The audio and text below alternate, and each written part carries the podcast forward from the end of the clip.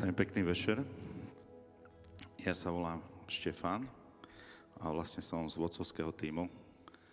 A chcel by som vám porozprávať taký príbeh, ktorý som zažil asi pred dvoma týždňami. Nakoľko mám 7, 7-ročného syna, chlapca, tak teraz v poslednom čase pozeráme dokumentárne filmy o zvieratách. A vlastne takto sa dopracovali e, že sme pozerali taký film o levoch. A ja by som vám chcel tak porozprávať taký príbeh, že jak Boh dokáže vlastne aj cez dokumentárne filmy hovoriť ku nám a dotýkať sa nášho srdca.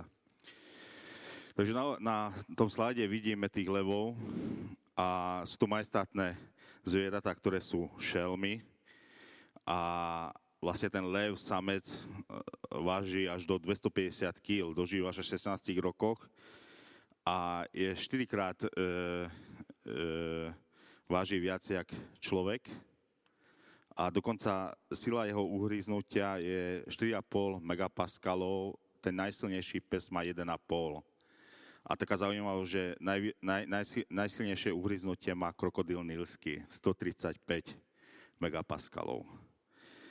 A vidíme, že tá levica je menšia a dožíva sa dlhšieho vojku. Aj, aj prídeme na to, že asi prečo. E, sú to šelmy, ktoré vlastne lovia skupinovo. Takže potrebujú jeden druhého. A takto vyzerá taká svorka levov, ktorá ide na záťah. Ja by som ich nechcel stretnúť nikde. Vidíme to odhodlanie, ísť loviť a chytiť niečo, niečo chutné. Tú svorku zväčša tvoria e, dvaja, dvaja až, e, až 18 dospelých samíc s mláďatami a na jednu skupinu pripadá asi do 7 samcov, ktorí sa troška vždy drži, držia ďalej od stáda, ochraňujú svorku a bráňa ostatným samcom páriť sa s nimi. Na ďalšom slajde môžeme vidieť už tých levov, vlastne akým spôsobom lovia, že usmrcujú svoju korist tým, že, že prehríznú priedušnicu, čo vlastne nevyžaduje až takú silu. E, často sa domieva, že lovia len samice a samci nič nerobia. Není to úplne pravda, lebo takisto aj samci sa zúčastňujú lovu, lebo často sú silnejší a keď majú taký záťah na bivola, tam potrebujú tú silu toho, toho samca, že, že on ho dokáže zvaliť, ale v prípade tak ho chytiť e, za krk, že mu zlomí väzy.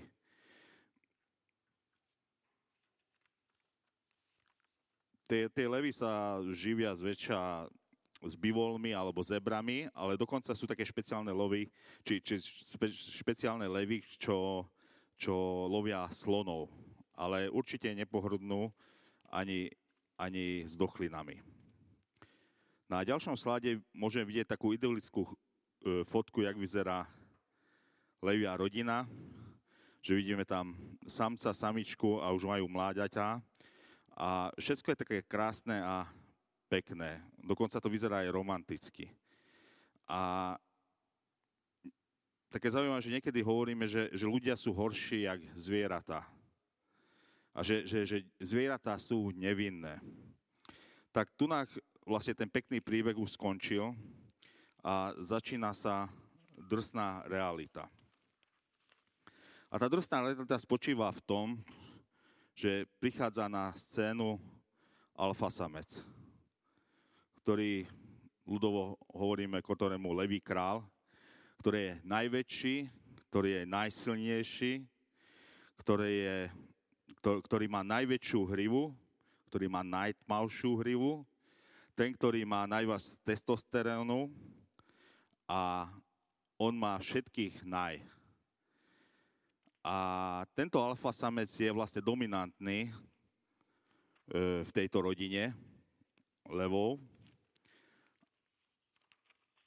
A natoľko je krutý, že keď sa narodia mláďatá, a sú samce, tak vlastne on ich vyženie, keď majú dva alebo tri roky. E, alfa samec neznesie konkurenciu, lebo si uvedomuje, že tie levy raz, vyrastú, tie malé, a budú ho ohrozovať. A jednoducho musia ujsť, lebo by ich zabil a roztrhal. Takže zväčša oni skončia buď sami, alebo niekedy sú to súrodenci, že, že ujdú takto a jak sa hovorí, že pretlkajú sa životom. Potom, keď sú náhodou len sami, tak sa dávajú do skupín, lebo ináč by nemali šancu prežiť. Taký osamelý mladý samec, vlastne dvoj, trojročný, vyhnaný od stáda, má veľmi náročný život. E, nemá dostatok skúsenosti, ako prežiť. Nemá tie zručnosti a nakoľko je sám a neskúsený, alebo aj keď je ich viacej, sú neskúsení a sú mladí, nemajú takú silu, nemajú takú silu e, hryzu, nedokážu jednoducho zabiť tie zvieratá a strašne trpia kvôli tomu. Lebo tých mladých levov zaženie aj hociaký bivol, alebo dokonca zažený ho aj šakali. Že keď sa šakali dajú dokopy nejakých 15, 20, 30, tak dovtedy ich hryzú, že kým, kým oni nevykrvácajú. A takisto ich ohrozujú aj potom e, ďalšie, ďalšie alfa samce, ktoré si hráňa svoju teritorium. Takže oni, jak prechádzajú vlastne cez tie územia, oni vždy vstupujú do určitého územia, kde vládne nejaký alfa samec a ich život je veľmi ohrozený. Učí ich vlastne divoká savanna a drsné podmienky a nutí ich vlastne k spolupráci. A veľmi zaujímavé je, že málo ich prežije, preto, preto tých samcov vždy je menej jak samíc. Ale jak to býva v prírode, najsilnejší prežijú. A keď títo renegáti, ktorí prežijú a sú silní, zrazu zatúžia si založiť vlastnú svorku, vlastnú rodinu. Ja keby znova prichádzali a pýtajú si svoje dedictvo, vyhnanci sa vracajú naspäť a idú po alfa samcoch. Idú si zobrať svoje dedictvo a chcú si založiť vlastné, vlastnú svorku, svoju. Jak to býva e, v živote zvierat, tak nejde to bez boja. Vlastne idú si podať tohto alfa samca a nakoľko sú viacerí a sú mladší a silnejší, tak toho alfa samca zabijú. A takýmto spôsobom vlastne prevezmu tú svorku. Ale ani tu nemajú úplne vyhraté, lebo musí byť aj medzi nimi jeden alfa samec, ktorý je najsilnejší, ktorý zase má najviac testosterónu, lebo keby nemal a nebol tam, tie samice ich nepríjmu. A nakoľko tých samic je viacej, tak by ich roztrhali. Ale zväčša je medzi nimi jeden ten najsilnejší.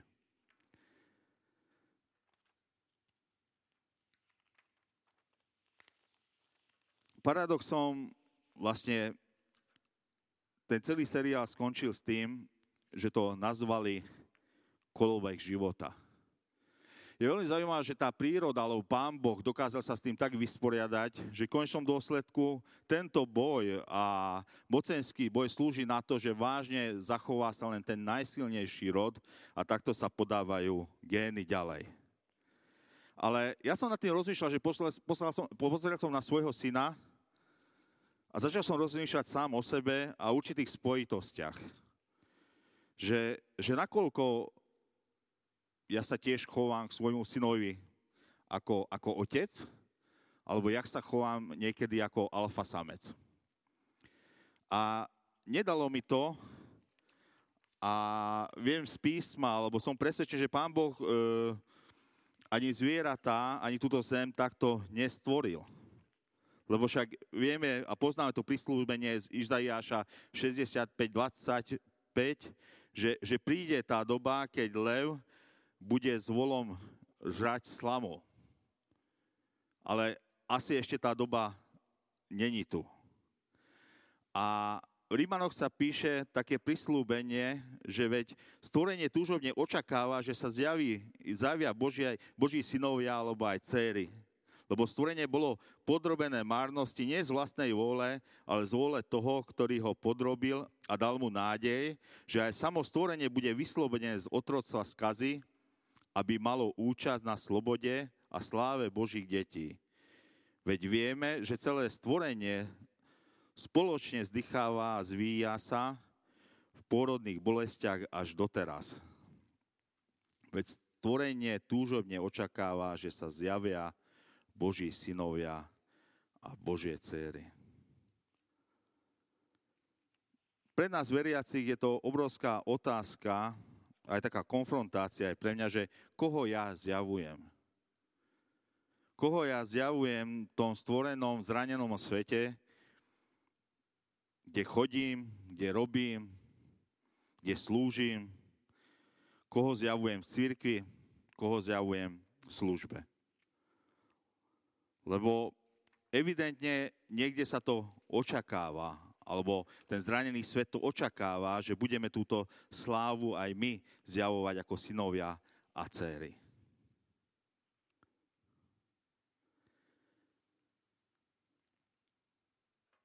Samozrejme,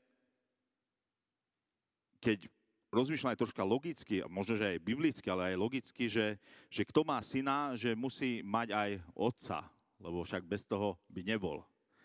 A dokonca aj Jánovi sa píše, že kto má syna, má aj otca, parafrazovane povedané. Takže niekde logicky, že na to, aby som mohol byť dobrým otcom alebo mamou, najprv mám byť dobrým synom alebo dobrou dcerou. Že bez toho to nejde. A nakoľko vieme, že často sme nedostali do vienka dobrých otcov, keď stvorený svet je zranený a sme hriešní a slabí ľudia. A dokonca ani tí otcovia naši nevedeli dať, čo sami nemali, lebo nemali odkiaľ. A čo je tak úlohou vlastne toho otcovstva, alebo, alebo na, na, čo, na čo sú nám tu na tí otcovia? Ja som tu dal zo pár bodov, že, že, že že na čo slúži, alebo k čomu by mal slúžiť otec v rodine. Že predovšetkým by mal vziť vzorom od malička. Že, že ty ako otec si obrazom budúceho partnera svojej céry. Že otec má byť zárukou takého zdravého sebavedomia. Že skrze otca sa dosahujú lepšie výsledky. A hlavne, keď prichádza s láskou, nie hrozbou a bitkou. Že otec dokáže motivovať svoje deti a ďaká tejto motivácii potom majú v živote menej problémov. Že prítomnosť otca, zdravého otca dáva psychické zdravie a vyrovnanosť pre dieťa. Že otec dokáže svoje deti učiť, aby neboli sebecké, aby sa stali nesebeckými. Že otcovia ukazujú na dôležitosť zodpovednosti, ukazujú, že ako sa treba správať ku žene. Že sú skalou, o ktorú sa môžeme oprieť, že sú bezpeční. A určite by sa dalo viacej veci vymenovať. Ale úlohou otca, a pre mňa otec není len biologická vec. Pre mňa otec je takisto človek, ktorý má duchovné deti, alebo mama, ktorý má duchovné deti. Ale pre mňa otec je majiteľ firmy, alebo kto má určitú autoritu alebo moc na nejakou oblasťou, ktorú spravuje. A čo je vlastne úloha toho otca? Aby vyučil, vyzbrojil, zmocnil a vyslal svoje deti. Aby odozdal to, čo sám mal a čo pokladá za dobré, aby to naučil svoje deti aby naučil to používať, aby im zveril oblasti, ktorých to môžu potom spravovať a nakoniec, aby ho vyslal. Mojou veľkou úlohou, alebo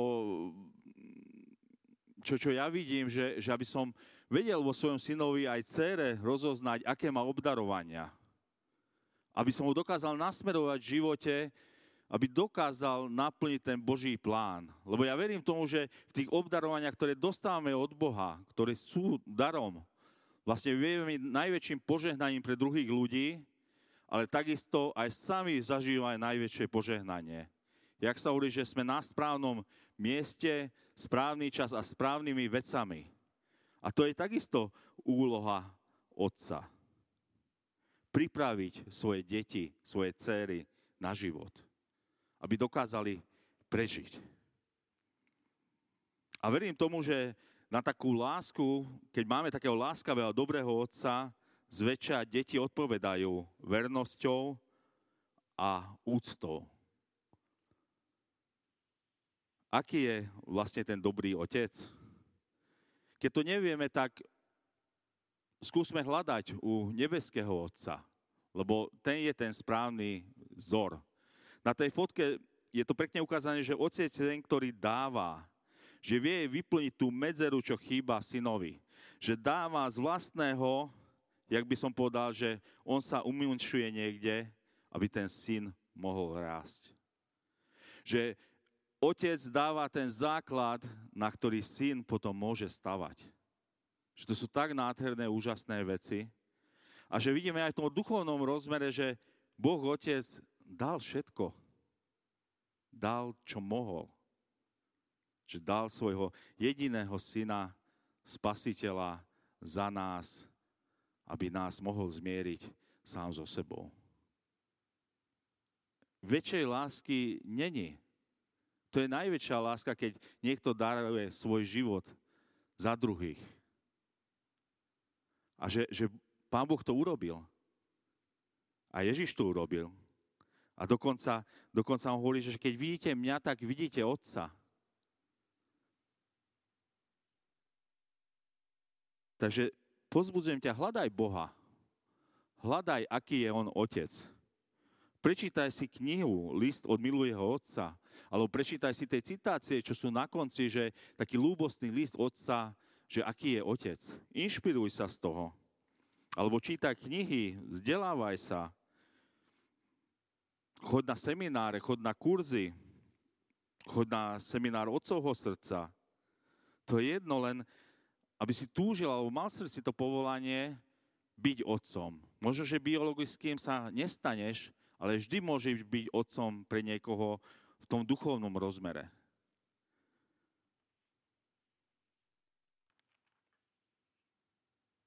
Jak som hovoril, že najprv treba byť dobrým synom, lebo bez toho nedokážeme ani pochopiť to odcovstvo. A jak som hovoril, že, že keď nemáme otca, tak vlastne človek, ktorý nemá otca, je sirotou. A jak sa prejavuje to sirotstvo? Že niekde si stiažujeme svoj život svojimi postojmi a takisto stiažujeme aj ten život druhými, že chceme ich ovládať, chceme ich kontrolovať, chceme ovládať okolnosti, Chýba nám pocit taký vnútorný, že niekam patríme, že sa správame nezodpovedne, že máme zlý postoj k autoritám, že nedokážeme prijať e, napomenutia bez toho, aby sme to nevnímali ako kritiku. Neuvedomujeme si vlastnú hodnotu a takisto ani hodnotu druhých ľudí. Ne, ne, nechápeme úplne, čo to znamená dávať ale takisto máme obrovský problém príjmať. Že naše srdce je tvrdé. Že sme strašne zameraní a upnutí na spravodlivosť. Dokonca to hraničí niekedy arogantnosťou. Ale nevieme prejaviť milosrdenstvo. Všetko chcem robiť sám. To je znakom takisto sirotstva. Že nedôverujem nikomu, Vystačím si sám. Očakávam zlé veci. Som veľmi zameraný na výkon. A svoju hodnotu lidím tom, čo robím. A nie tým, kým som. Ja verím tomu, že každý z nás nájde určitú oblasť vo svojom živote, čo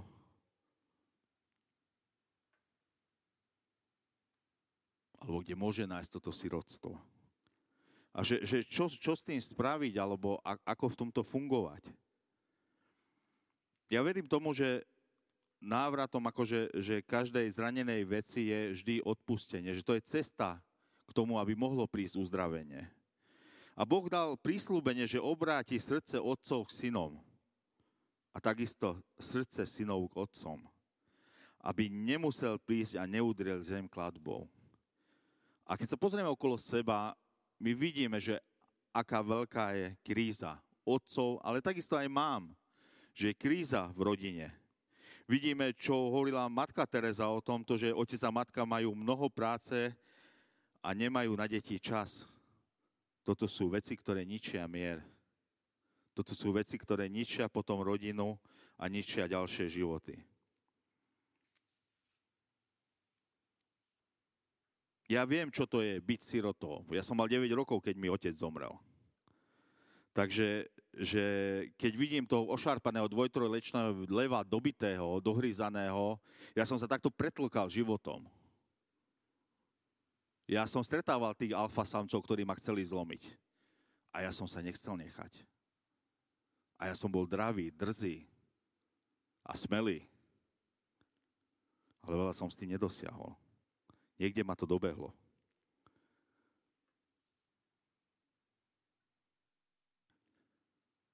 Tá, tá moja istota, že sám to zvládnem, ma doviedla až k tomu, že nakoniec môj, môj, môj život sa rozsypal jak, jak hrad z kariet. Že som stratil všetko, stratil som zdravie, stratil som moc, stratil som zmysel života. Ale Boh ma našiel.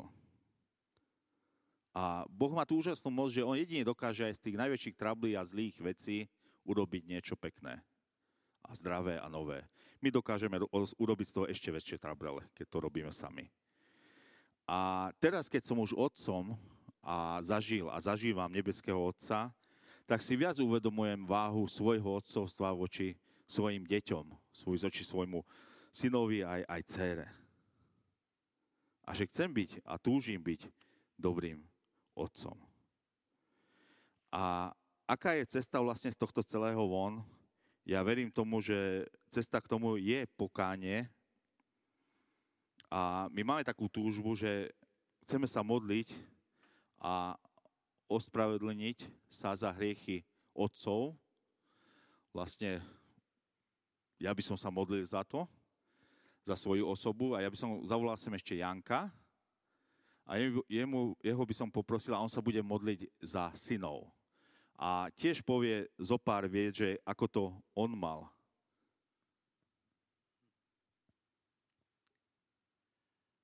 Tak ahojte.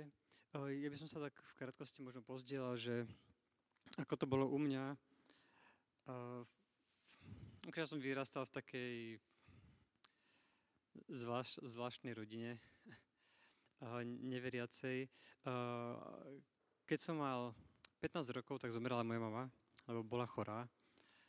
A nejaký čas, nejaký rok, dva predtým, akože musím teraz povedať, že, že, že vďaka Bohu, že mi to povedal, ale zrazu si pamätám, že raz som tak vlastne hej, ležal na posteli a ona prišla ku mne, lebo to bol nejaký čas, asi keď sa vtedy pohádali s otcom alebo čo.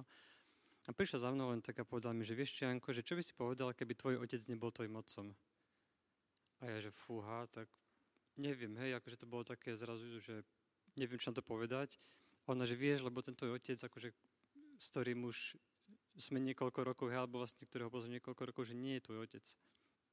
Tak vlastne v 13 rokoch povedala, že vlastne môj otec, ktorý ako keby býval s nami, tak nie je môj otec, že môj biologický otec je niekto úplne iný, a opýtala sa ma, že či, si, či viem, že kto to je. A ja som povedal to meno a ona povedala, že presne ten, že ako si to vedela, že neviem, že ako som to vedela, ale že vedel som presne, že kto je môj otec, akože je to jeden, jeden známy, a s ktorým naša rodina nikdy nejako neprestala mať nejaký kontakt.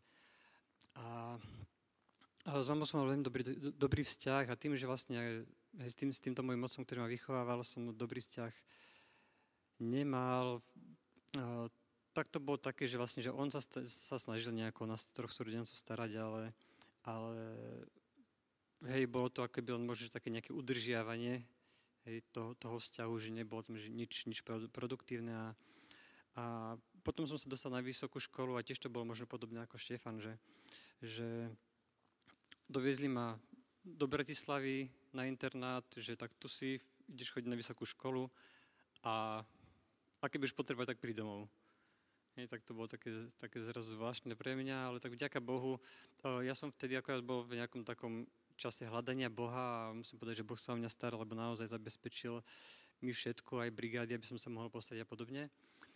A, ale stále som vlastne, stále sa to som nejako tak nieslo, že, že fíha, tak už nemá mamu, môj otec tiež vlastne ten, ktorý ma vychoval, tak nie je môj otec a môj biologický otec nejaví nejakú iniciatívu, že by sa s mnou stretávať a niečo podobné. A až e, o niekoľko rokov neskôr, keď som vlastne býval pri Modre v Budmericiach, tak tam som mal zvyk po večeru sa tak chodiť modli, modliť a zrazu z ničoho nič mi tak prišlo, um, neviem, akože Pán Boh mi dal uh, pred, precítiť uh, vďačnosť za otca, ktorý ma vychovával.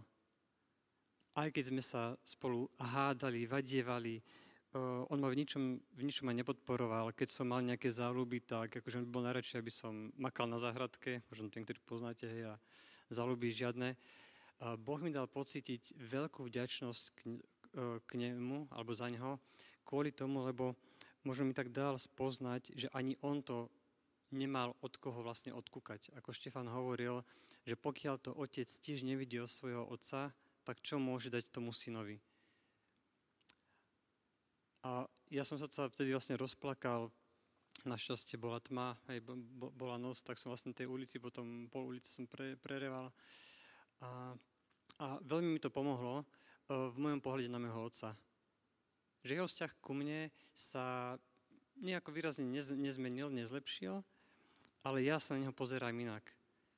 Že mne pán Boh e, dovolil pozrieť sa možno na ňo Božími očami a, a veľmi, to bolo, veľmi to bolo nádherné. A to je, čo som chcel povedať. Ďakujem, Janko. Super. Takže my by sme teraz chceli takú vec urobiť, že chceme sa modliť a chceme vlastne žiadať o odpustenie u Boha. Ja za otcov a Janko za synov sa budem modliť. Za všetky tie veci, ktoré mohli moju rodinu zaťažiť, ale takisto aj možno, že vaše rodiny, alebo možno aj cez spoločenstvo, že my, čo sme na starší, alebo sme takýmito otcami, že, že nedávame, alebo ste nedostávali od nás veci, ktoré ste mali dostať, alebo očakávate. A že takisto, možno, že do budúcnosti, že chcem podprosiť, poprosiť aj ostatných mužov, ktorí sú otcami, e, aj v našom spoločenstve, aby nezabúdali aj na rozmer otcovstva v rámci spoločenstva aby dokázali nejakým spôsobom dávať toto odcovstvo aj tu medzi nami. Lebo Boh to tak robí a chce to robiť, že chce aj cez ľudí vlastne uzdravovať toto zradené odcovstvo. Chcem ťa pozbudiť, že pokiaľ si pred televízorom a si otcom, kľudne sa pridaj k tejto modlitbe. E, kľudne požiadaj Boha o odpustenie vo veciach, ktoré ty si zlyhal ako otec. A opačne, pokiaľ ste s synmi alebo dcerami, keď sa Janko bude modliť, kľudne sa pripojte k tejto modlitbe, lebo stále verím tomu, že cesta k uzdraveniu je odpustenie. Lebo pokiaľ my neodpustíme, tak ani Pán Boh nám neodpúšťa. Pane Ježišu, ďakujem Ti za to, že máme rodiny, Ďakujeme Ti za našich otcov, za našich synov, aj za naše céry. Ďakujeme Ti za to, že to s nami že ani si to nezdal, aj keď to otcovstvo alebo materstvo je zranené skrze hriech. Pane, ja Ti chcem predkladať zlyhanie nás, otcov. A chcem ťa poprosiť o odpustenie.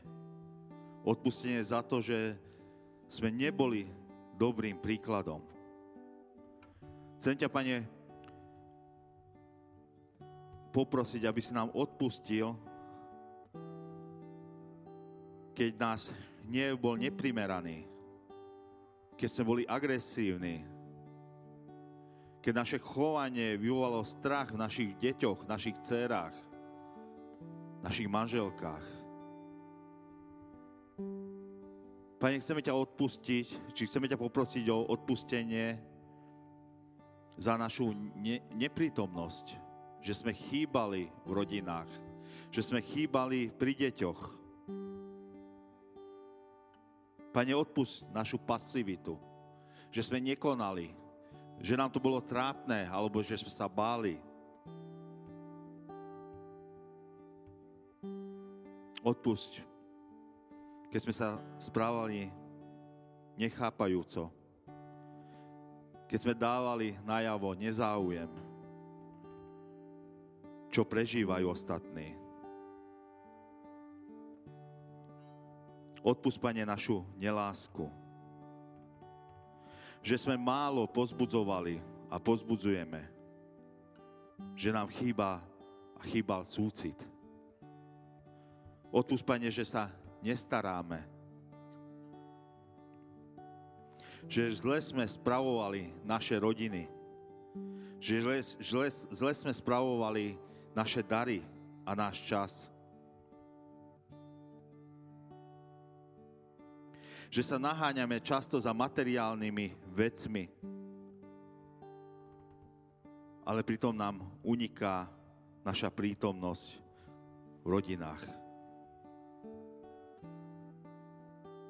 Odpust nám, keď sme zosmiešňovali naše deti. Keď sme sa chovali ironicky.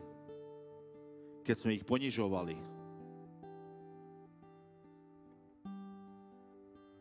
Odpust nám, keď sme nedokázali a nezachovávali ich tajomstvá. Odpust nám, keď sme hovorili na verejnosti o veciach, ktoré, ktoré ich zahambovali. A odpust nám, že sme ich nezastali, keď to potrebovali. Odpust naše úniky, že utekáme. Utekáme za našimi falošnými útočiskami, lebo nám to je dobré. Odpusť náš ego, egoizmus a takisto zneužite autority. Odpust nám našu nezdravú súťaživosť. A odpust nám, že keď namiesto toho, aby sme spájali naše rodiny, rozdelujeme.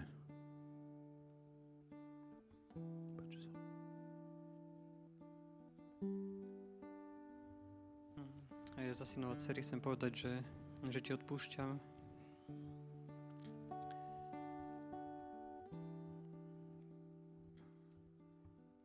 Pane, chcem prosiť za nás, synov a dcery, že sme zdorovali, že ako tie mladé levy chceli poraziť toho, toho alfa samca, ako sa museli vzoprieť. Pane, odpusť nám. Odpusť nám, Pane, že uh, tento takýto duch ostal aj v nás, nie len voči našim rodičom, voči našim otcom, mamám, ale voči autoritám. A odpúznam, Pane, že sme svojvoľní. Ako Adam si, Pane, spravil, čo si myslel, že on je dobré a neposlúchal Teba, že Ti nedoveroval. A Pane, odpusť že sme dovolili zlému, aby pokrivil náš pohľad na Teba. Že aby sme Teba postavili na prvé miesto, tak e, na prvé miesto staviame e, našu kariéru, našu prácu a veci, ktorých tak chvíľkovo nachádzame e, nejaké také potešenie alebo potvrdenie toho, že naozaj robíme veci správne. A Pane, odpúznám, že dovolujeme duchu sirotstva, sirotstva aby, mm, aby nás klamal, aby nám hovoril, že my sme siroty, že nikoho nemáme, že otcovia sa nás nestarali, neboli nám vzorom a že ty takisto na nás nemyslíš. Odpoznám, Pane, že sme uverili tomuto klamstvu.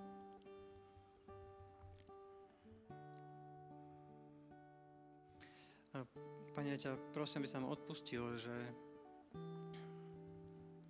hoci si hovorím, že sme kresťania, čítame písmo, modlíme sa, tak nezjavujeme to, že sme tvoje deti, že sme tvoje synovia a dcery. Že namiesto toho, aby sme si ctili otca a matku, Pani, tak sa s nimi hádame, odvrávame.